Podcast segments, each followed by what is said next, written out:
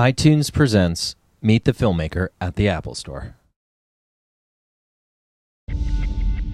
At 7:48 this morning, a bomb exploded on a train outside of Chicago, killing everyone on board. What is my mission? A secret program called the Source Code will send you back in time to relive the last 8 minutes of a passenger's life on that train. Find the bomb and you'll find the bomber. What would you do if you knew you had less than eight minutes to live? I'd make those seconds count. Welcome back, Em. I was unable to find the bomber. We've been informed there'll be another attack in 6 hours. If you find the bomber, the next attack can be prevented. As always, you will have 8 minutes. It's the same train, but it's different. You're kind of freaking me out. I want to go back in. I'm gonna save her. You can't. Doesn't work that way. Christina is dead. Try and stop me. Sean! Get back! Source code.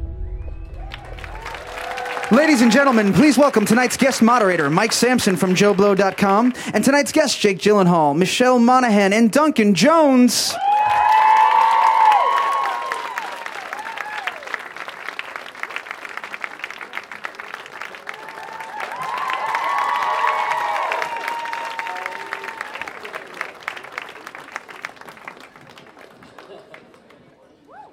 Wow, I didn't know you could fit this many people in an Apple store. That's incredible. Well, on behalf of everyone here, thank you guys actually each all- for coming out to talk Michelle about uh, source code. Has anybody in the audience seen the movie yet? Uh, an advanced screening? A few people. A few people. Uh, and We speak- just wanted to say before we get started that uh, we just heard that our, our movie was certified fresh on RottenTomatoes.com. So we wanted to just throw out some T-shirts that say fresh on them to you guys. So there you go. It's like a basketball game here. We're kind of proud of that. the best reviewed studio movie of the year so far. That's what they say, and it's only January 2nd. It's something. so we're all familiar, Duncan, with uh, with your work on Moon, which was a fantastic sci-fi movie. That, Yes, yeah. thank you, honey. And Jake and Michelle, when did you first see Moon and kind of become aware of Duncan as a writer director? Uh, yeah, I mean, as as it came out, you know, uh, I, like most people, I think when uh, when I saw that movie, I was I was just blown away uh, by your direction and your storytelling, and, and certainly by Sam Rockwell's performance. So. Um, when I found out that Jake, of course, was attached to Source Code and, and Duncan was as well, um, yeah, I was pretty much on board, you know, at that point. What's Moon? This little movie. I just liked his You, name you was may Duncan know it as Jones, and I thought. Yeah, we were making jokes, alliteration jokes last night when we were a little tired uh, post screening, and we called his movie Boone, which I thought was really cool. The Bunkin Bones, the director of Boone, is what we were saying. Anyway, we're a little tired. I first saw Moon, uh, and I just thought it was extraordinary. You know, I think there's certain movies for generations in particular where you feel like, you know, it speaks to you somehow psychologically, and also just as a director, I saw that he visually, rhythmically, everything about it was like something new. That it felt like it wasn't derivative. Clearly, it had influences, but it was its own voice. And Sam Rockwell's performance was amazing in it. And so I met with Duncan because I just desperately wanted to maybe work with him. And I like slipped him the script and was like, "Hey, we check this out and see if you like it." And four days later, he was like, "I really like it. I want to make it," which was a crazy surprise. So that's how And that was source code, that script. that was source code. Yeah. So, what about Duncan's kind of work did, that you thought would be a great fit for you and for the material that you had read? Because you had read Ben's script and uh, I loved it. To be honest, it was a it was a shot in the dark. It was like when somebody says, "Who's your top choice to do something? Who would you desperately want to work with?" And you go like, "Well, I'd like to work with Duncan Jones," you know. And then they go, "Okay, we'll send it to him." I never thought Duncan would. There was there's nothing about Duncan I thought was right about this project. No, I'm just kidding. no, I mean obviously there are there are there are interesting uh, you know correlations with both movies in terms of senses of isolation, but more than anything, I just love the fact that he had his own voice, and that's what this movie needed. That's what the script needed. Someone who was going to take something that could seemingly go one way and make it their own, and that and I knew that he would do that. So now that you have the script, you've met with Jake. what do you bring to the existing project? I mean, you were a former philosophy major, so you have that kind of background as well. You um, studied, you know, a lot, so you bring a lot of your own creativity to it. What did you bring to Ben's existing script to kind of make it a little more yours? Well, I mean, I, I love the fact when, when when I read the script for the first time, I read it just as what I would imagine an audience member would see it as, and I love the pace of the script. I thought there was so many opportunities as far as there's a mystery in there, there's a thriller, there's action, and then there's this really f- interesting science fiction conceit at the heart of it. But the one thing I wasn't sure that I, I felt was the was tonally what where it was going to play, and I felt you know if done a different way, this film could take itself very seriously, or you could lighten the tone. You could find ways to inject some humor into it and sort of keep it really entertaining and keep it fun. And and that's really what my my approach was, and that's when I talked to Jake about the script. That was what I was saying. That that's the approach that I wanted to take, and, and fortunately, you know, he agreed and felt the same way. Was it because of having a, somebody like Jake who's talented as a comedic style actor as well as kind of being uh, the, the male action archetype, or was that just based on the page itself? It's based on the page, really. I mean, I, I, I love the science fiction idea at the heart of it, but I am a science fiction fan myself, and I really see, you know, science fiction kind of falls into two camps for me: hard, hard sci-fi and soft sci-fi. And if you if you imagine hard sci-fi as being where you can sort of see how the, the science fiction future could you could get to it from the world that we live in today, sort of by evolution or just technological innovations. And soft sci-fi is where it's a little bit more fantastical, a little bit more magical, and things don't necessarily have to be explained.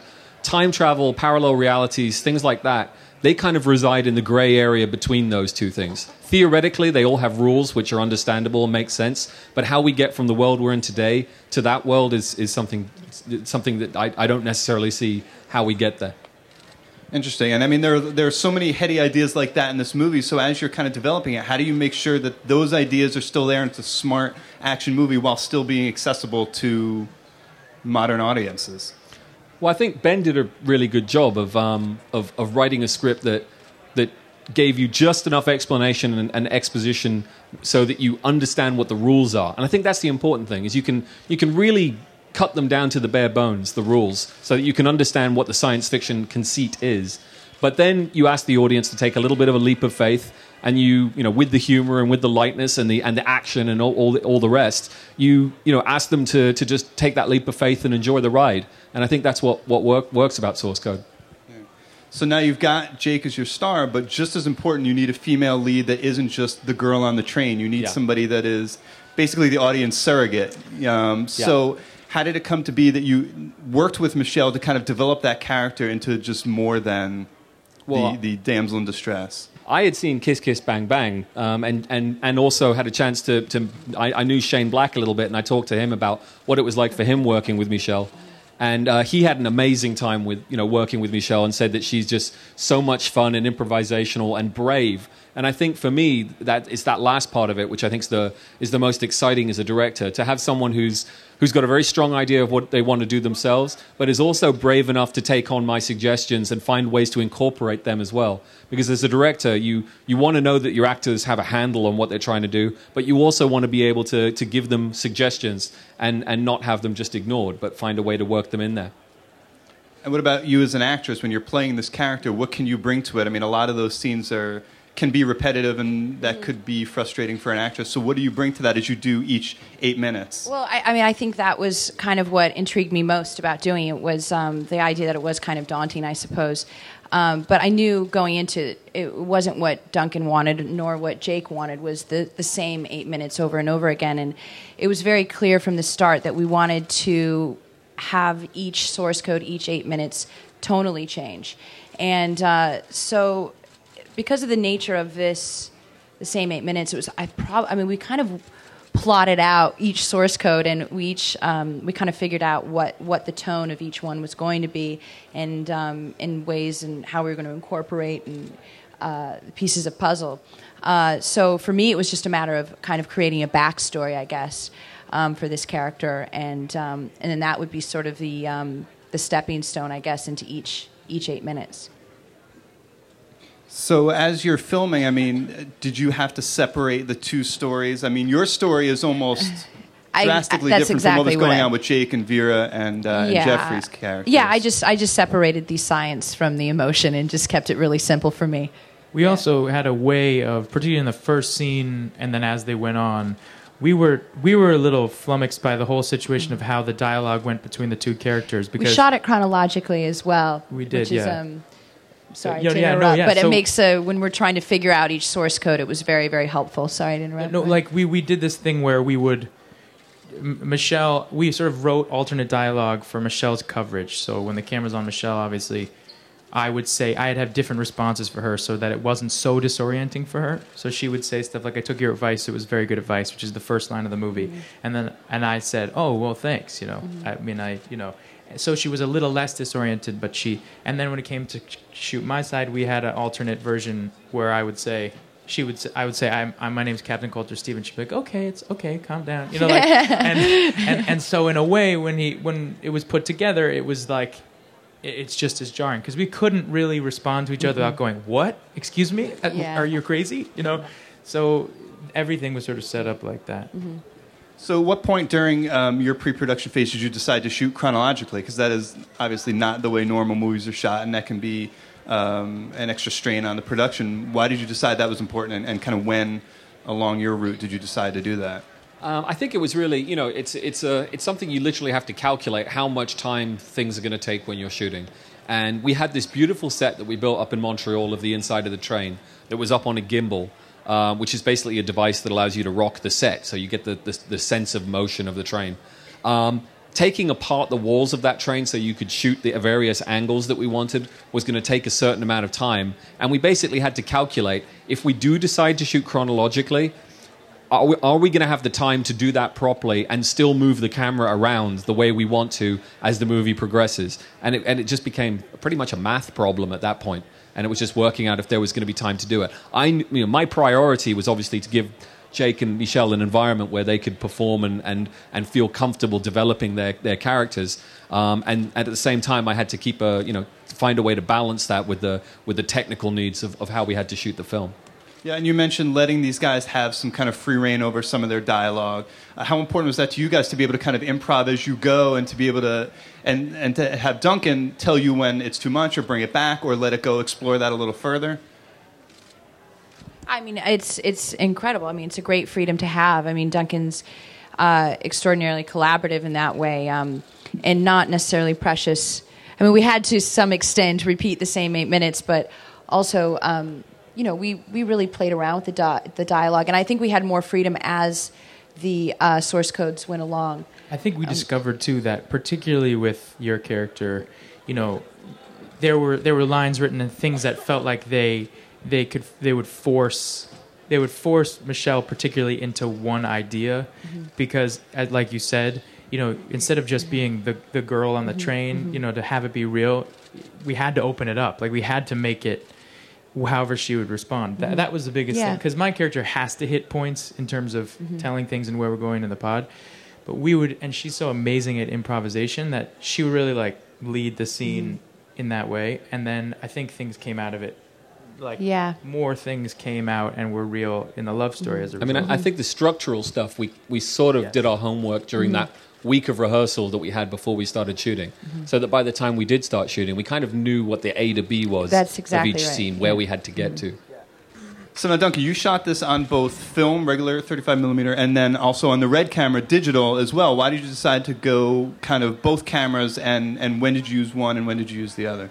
Well, I mean, uh, for for the for those people who haven't had the chance to see the film, I, I want to give too much away, but there are, there are different environments in which Colter, Jake's character, finds himself, and um, you know, the, it, it was really important that they had very different, you know, distinguishable uh, visual cues, so the audience had a real sense of that of those differences. Um, so we used the film camera on the on the uh, on the inside of the train, an environment we call the lab, then all of our beautiful photography over over Chicago, um, and at the train station. Um, and then we have this in, this very special environment. It's got a, a sort of a holding area for for for Colter between missions, and uh, we call that the pod. And that was shot on the red camera, and it was really about creating a a significantly different feel to to that particular environment, the pod. does that give you any more freedom as an actor? Because with the, the digital, you don't have to reset. You can just, just roll until the hard drive is full. I mean, is that. Uh, Without a doubt. I mean, uh, we were we just came from uh, watching the movie again and talking about it, and I, I didn't I didn't realize when I was watching it that within that I don't within the pod world, you know, uh, the images that are on the screen, I don't see any of them. I just imagined all of them. There's all green screen when I was shooting it. So, you know, in a lot of ways, you can think of that as, as confining, and in many ways, the the atmosphere of the pod itself was very confining. I mean, Duncan created a world in which I felt pretty isolated, but I actually felt very free because of the digital camera. The digital camera allowed, yeah, it did, like you said, allowed, you know, we could keep rolling for for 20 minutes. You know, it was like we could go back to the beginning. He could say, "Go back to this part. Let's go," without cutting anything. So we never lost momentum. And so the scene it felt very theatrical. And uh, at least Duncan got a sense that my strength is not in stops and starts. It really is in playing the whole scene out. And I think most actors work that way. Uh, you know, we, we it, it's nice to feel the whole scene all the way through. Kevin Spacey will only work one syllable at a time. Then he likes to cut, and then I join them all together in the edit. Most average actors like to play it all the way out. So you had mentioned feeling a little bit isolated when working, when filming in that pad. Did that help you with the character who is quite isolated in, in both of his environments, actually? Um, so did that kind of working in that environment kind of help you with the character? And Duncan, was that kind of intentional? Do you kind of feed on that emotion in your actors and kind of put them in a real mind space of, of what their character's going through? Well, I mean, we, we had this uh, we had this amazing uh, production designer Barry Chusid who who built the environments of the pod, and he's a very talented guy. And you know, we started off with some early references of what we wanted, and we wanted this environment that was literally going to physically change over the course of the film. And he just built these amazing things that looked like sculptures. I mean. Uh, we actually, you know, they, they were just amazing in, environments to be in, let alone film in. Although they were a little bit frustrating to film in.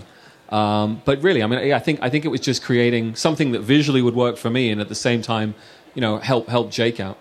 Well, Duncan had this idea when he first read the script, which um, there were these like I. It's so hard to talk about the the movie if you haven't seen the movie. You know, so the more you say the amazing ideas that are in the movie, and there are five in particular that I have down that make the movie what I think is so uh, makes it as special as it is. And the five ideas all came from Duncan coming on and bringing an interpretation of it. One of them is his interpretation of what the pod does.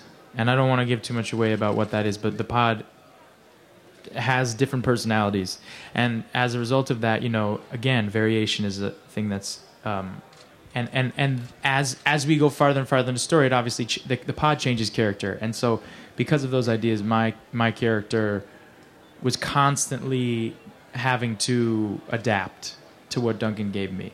And uh, I never really saw what the that world looked like until we got on set. We also shot in a um, like it wasn't even a, sound stage. It was like a what was it? It was like this abandoned warehouse with like feral cats running around and stuff, like in this really seedy part of Montreal. Yeah. where like everyone was like, "Oh, you're shooting there? They shoot movies there."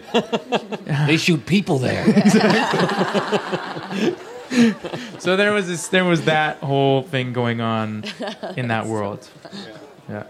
So Michelle, in your your character is, is again, without giving too much away, in, in some kind of relationship with um, the character that Jake is playing to a certain degree. So, am I giving too much away? I'm so nervous that I'm talking out of turn here. Uh, Anyway, thank you guys yeah, so you much. guys That tell great. I got a free iPad.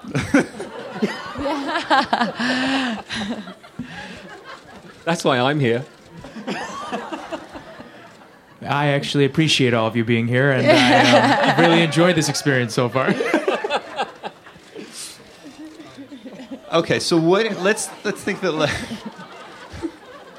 Le- let's try that again. yeah, let's try that again. Um, you and Jake are are in a relationship, but you're sort of new to each other at the same time.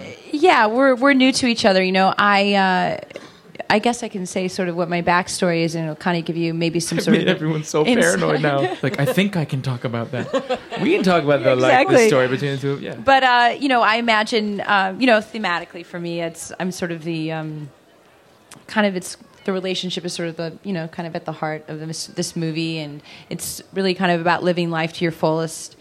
And uh, imagine that I'm I'm kind of a gal on a you know that takes the commuter train to a job she doesn't like every day, and she sits across from the same people, and then takes the train home to um, a relationship that doesn't really fulfill her that much. And uh, you know, sometimes you strike up a conversation with somebody that's a total stranger, and in somebody else's body. in somebody else's body. That's hot. Uh, and uh, you know, sometimes a stranger can inspire you in ways and shed light, you know, uh, on your life. And uh, and this is sort of the beginning of of their relationship. Um, when you know, I think that she's probably sitting in in the mirror at home, going, "Oh my God, I took his advice. Wait till I'm, I'm going to get on that train. I'm going to tell him this morning, I took his advice." And and that's sort of the beginnings of of this relationship. If that kind of so helps. she yeah so she started you know so she had met and, and in previous days had been talking to ryan which i think is Sean. okay sean i'm Yeah. sorry and Yeah. then um, the next day is colter so it's a different kind of George. No, I'm just kidding. if you're not confused, I'm sorry. I'm sorry if you're not confused. so as the movie progresses i mean uh, jake's character has you know eight minutes um, to kind of but he, he's continuing on so he's falling in love with you as he goes along but you already have kind of an established base with another person. But then do you play at the end that you start to maybe almost see through the sean and almost see to the colter or was that something you said just play it as, You know, I as think I think there there was a number of drafts of the script, and I know that there was a time in the script where um, the two characters, Colter and Christina, hadn't actually they didn't know each other, and so the relationship was was starting from scratch. You know, pretty much every eight minutes for, for Christina, for Michelle's character, and and we, I know, I think I think Ben found a way to at least have them already have an established relationship, and I think that really really helps helps the film because you can immediately believe that a relationship which already exists can be taken to another level over a, over a fairly short period of time. And I think that was really important to, to, to get that balance right. I, what's amazing actually about what Michelle does is that, and what I think is an interesting idea in it is that so often, you know, love brings out, you know, the the best in people, the strength in people, you know, the confidence to do something you wouldn't normally do. And I always like to think of the fact that, you know, when when people find relationships that they end up, you know, hopefully end up spending the rest of their lives in, you know, that there's that part of that person that, that makes them feel anew like they're reborn you know that's something and and i think it's a great irony but it's an interesting thing that uh, we always joke well what happens to sean fentress you know but what's your stock answer we shouldn't give that oh away yeah, you can't even say that if you had seen the movie we could talk uh, You- you- this conversation would be so funny if you'd seen the movie, really.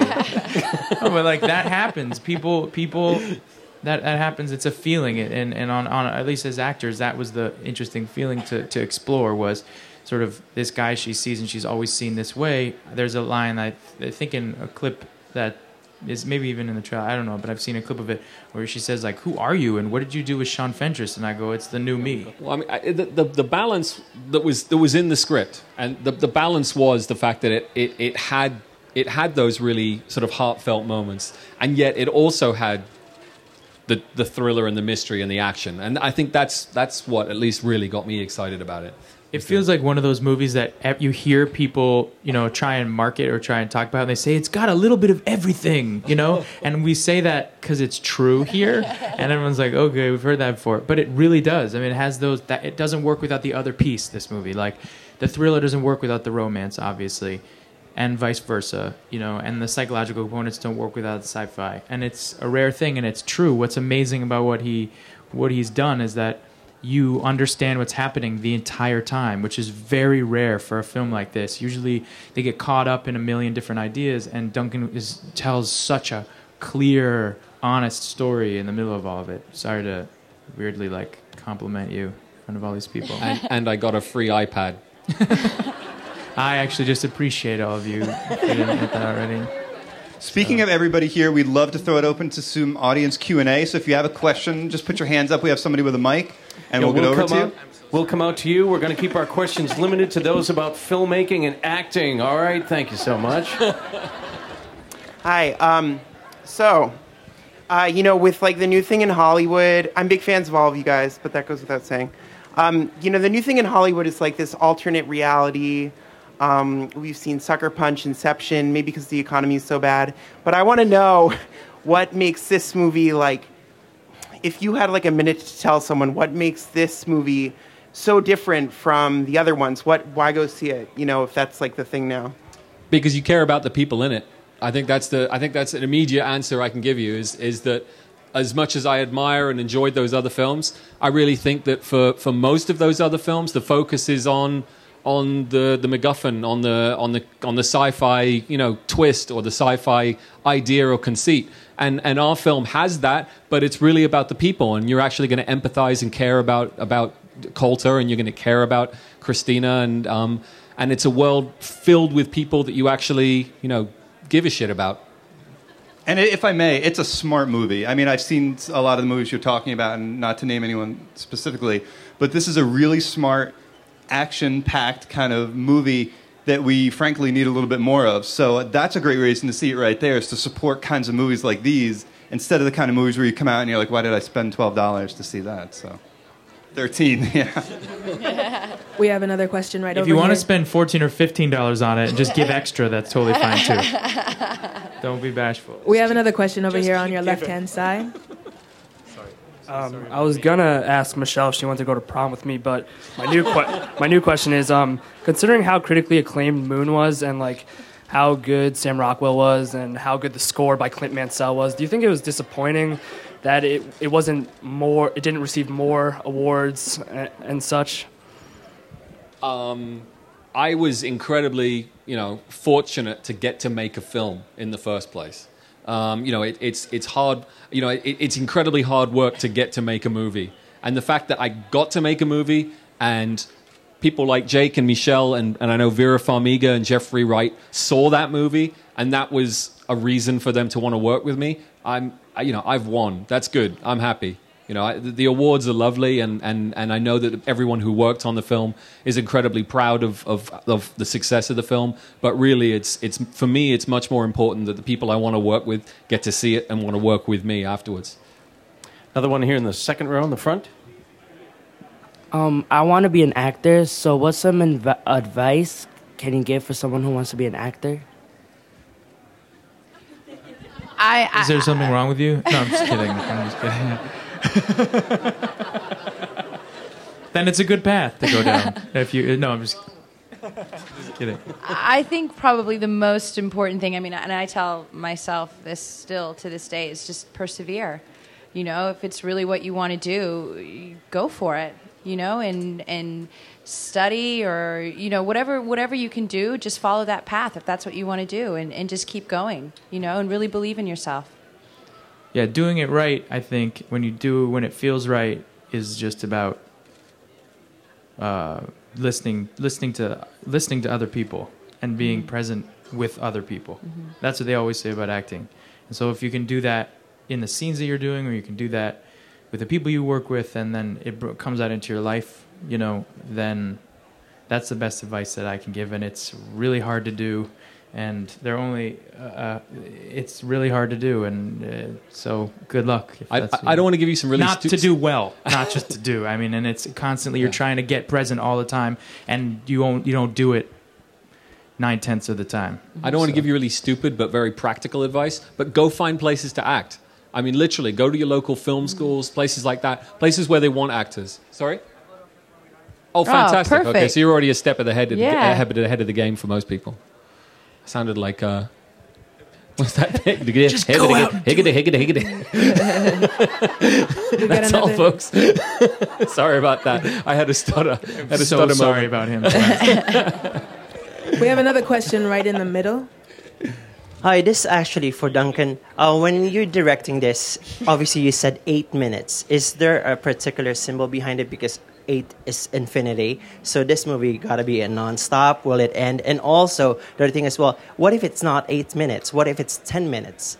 What's going to happen? I would love to be able to take credit for the eight minutes, especially with the infinity sign, which you which you mentioned. It's it's it's a it's a lovely con- connection there. Unfortunately, I can't take credit for that. Um, ben Ben Ripley, who wrote the script, worked on a couple of different time periods that it could. I think it was like 15 or 17 17 minutes the at one point. yeah. And and what they found is that while they were working on the script, it's too much time. You know, you lose the sense of pace and tension if it takes that much time. And if you get any shorter than eight minutes, you can't really you can't really do anything. There's not enough time to to actually do anything which is going to change the, the the nature of what's going on. So eight minutes was kind of a balance that they they found. But I I love the fact that it that it looks like the infinity sign. Absolutely. And eight repeats a lot more than just for the eight minutes. Eight repeats a lot of times this movie. Yeah, yeah, it does. Way over here on your far right. Hi, this question is for uh, Jake and Michelle. How much time did you have to mentally prepare for your roles? You mentioned there was a week's rehearsal prior to filming. Was there any preparation prior to that? We sh- after we read together, we um, we got going on it pretty quickly. I think within a f- three weeks, maybe we were in Montreal and we were rehearsing, um, but that was pretty intensive. Um, and for something that kind of maybe appeared on the page as very little preparation, actually required a, a lot, a significant preparation and real constant focus throughout the whole entire movie.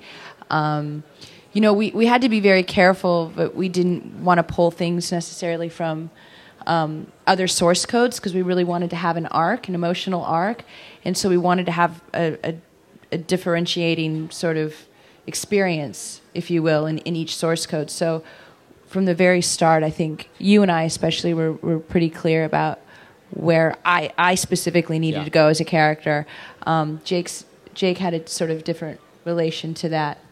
But I spent I spent I talked with a lot of helicopter pilots because um, my my my character is a helicopter pilot, um, and I, I thought it was really important just on a psychological level to understand how when you encounter a situation where you didn't understand what was happening, obviously what what you would do, and um, so I, I I did a lot of research in terms of that, and and also I had been with the script for a little while, so just in terms of uh, being a character in the movie that that moves along with the audience in a in a thematic way, which is different than just playing a character. You know, I yeah, I just whenever you think about the script or you're working on it, you're always working on the character too. Um, but we had, you know, I would say actually to be really honest to that question, I would say eh, the research I've done for other film roles actually really helped me with this one. Maybe three or four different ones, particularly my research with the military when I did this movie Jarhead. You know that that that philosophy, you know that mindset was a was a huge influence on this role. Another one way over here again. Come on up. A little closer for you. I heard that um, Duncan's going to direct the new Pac Man movie. Is that true? After the Social Network, I think he is right. Well, after the success of you the know, Social I, Network, I think seeing how exceptionally um, well received Social Network was, I think it does open up a whole new area of, of filmmaking. I think Pac Man would, would make an excellent. So, are you here to announce officially that you're going to direct the Pac Man movie? Starring Jake Gyllenhaal. and the graphics right up there. Actually, that's what I'm going to be looking like in the movie. So, it's going to be fantastic. We're really ex- we're really excited about it. Um, I'm really excited about it, and uh, I'm going to be drawing on a lot of roles I've played in other movies to play Pac-Man. I just wanted to know. So, research starts now, Oh my and thank you guys so much. We're all so excited, and um, April Fools. We've got another question straight ahead. Hi, uh, this question's for Jake. You've had the opportunity to work with so many talented actresses over your career, like um, Anne You're like, Hathaway. um, yeah, I know. Anne Hathaway, um, Michelle, of course, and Natalie Portman. Who's who have you had the best experience working with? you Watch say? yourself, Tiger. By best experience, what do you mean by that? Um, what I would say uh, is, well, definitely not Michelle. Um, but uh, no, uh, each one of them brings their own special. You want to sing a little song, Jake? I just want to say, um, uh, this iPad is going to be worth it. Okay, the thing is, the thing is, is that everybody obviously is always, always different, and we have different interactions in all of it. And the thing with Michelle uh, is that I've never met anybody who improvises as extraordinarily well as she does. I mean, I take her lead in that world, and that is something that none of the other actresses I've worked with can do as well as she does, and um, and as a result, I mean, think about that. That's literally like flying and you turn the engine off, you know, and um, it, and also like the one thing I can say, and this is not in any way to separate her from uh, the other people I've worked with, but what was so important about the, this character that she plays in this movie is that the second you see her in this movie, you have to believe that she is good, that she has a wonderful heart, that she is somebody you would risk your life for, that she is someone you would devote your life to. And to have that in the presence of a moment without saying a word is impossible, really. And we did find it in her, so she's got it. That's very that's very sweet. If you, if you don't get a free iPad, I should buy you one. And we have time for two more questions. The first one is right here. Hi, my uh, question goes to Duncan. Um, do you have any advice for young people like me uh, who want to uh, get a career in the filmmaking business? And can you potentially uh, sign my copy of Moon? Uh, Just go out there and just. just walk on the hands. um, yes, my advice would be uh, get together a group of like-minded friends. That's that's really you know that was that was a, a huge help to me when I was starting out with Moon. Um, you know, find people that that are great musicians, great artists, uh, people who want to be editors. You'll even find a couple of crazy people out there who want to be producers. And, and you know bring them together and, and, and that will give you momentum you know to actually get projects made. Because it is so hard to do it on your own and you don't need to do it on your own. There are people out there who are just as creative as you and but who have different interests in, in that arena in filmmaking. And, and you have so much more momentum if you have a group of you trying to do it together. And yes of course I'd be happy to sign the thing. I would say the best directors I've worked with always have the people who they started with around them, Mm. even when they're making movies that they've made 10 movies, you know? They always have the people they say, oh, this is my friend since when I worked with Jim Sheridan, he has his friend from years ago. He will not make a movie without him. And it's exactly what Duncan's saying. So uh, he, that's really good advice from what I can see. Great advice, yeah. We have our last question all the way back here. Hi, Duncan. uh, I was just wondering if you were going to continue making films with sort of like that theme of isolation, like Moon and, you know, and this one too. Um, I, I, to, in all honesty, no, I don't think so. I'm, I'm. Um, Pac-Man's all about isolation. What do you mean he's got his four blue, his way out of his four blue buddies chasing after him? Um, no, my, my, my next film is going to be a sci-fi film that involves a, a group of people. It's very much an ensemble, kind of a gang on a mission. So uh, it's not. It, I'm not always going to do those kind of movies. I think I'm. I've done two. I've done two of them now, and I think I. I think I, I know what it was that I wanted to capture. So, and I think I got it. So uh, I think it's time to time to move on a little bit. Did you ever have any hesitation about taking on uh, a movie that had some of the same thematic elements as um, as Moon, or were you just like, eh? I didn't even know. I didn't even realize when I was reading the script. I mean, I know it's obvious, you know, in retrospect, but when I was reading the script, I was so excited about the things which I thought were different about Source Code and Moon. The fact that I was going to be working with more than one actor, you know, after Moon was very exciting. Um, the, the fact that we were going to be doing all of these action scenes and, and the pace of it, I loved how fast it was. And Moon's, you know, much more thoughtful and, and, and slower paced.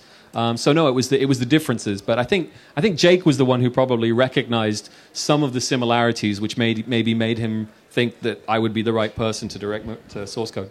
I, I just think this is like I just think when I, it wasn't a it wasn't a thing of theme or anything. It was just a sense of uh, how can I describe it? Like you know when you feel from somebody, and I, I think it's amazing because the response we're getting from the movie has to do with the the essence, the feeling inside of it, which is what Moon had too, which is like a weight, which is you know um, it's very hard to put into words, but that's what I felt from Moon, and it wasn't like that there were thematic similarities, like a theme of isolation, and oh, this guy does isolation really well. It was like this guy makes movies really well, and a, a movie really well, and so that was all. Movies but it's now. Movies two now. movies, Two But I mean, come on, this guy's made two movies, and they're really good. So the guy knows what he's doing.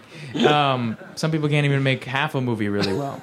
Um, so that yeah, that was. It, I can't. I I always just say there's this low hum in in in a Duncan Jones movie. It's like this low hum that kind of like gets you and sort of eats away at you, and also weirdly comforts you at the same time. And the only other directors that I have feelings like that with are like some amazing directors I've worked with. oh no, he hates it when I say Duncan Jones is exactly like Ang Lee. who I worked with. It's on just the way. I walk, you know. Yeah.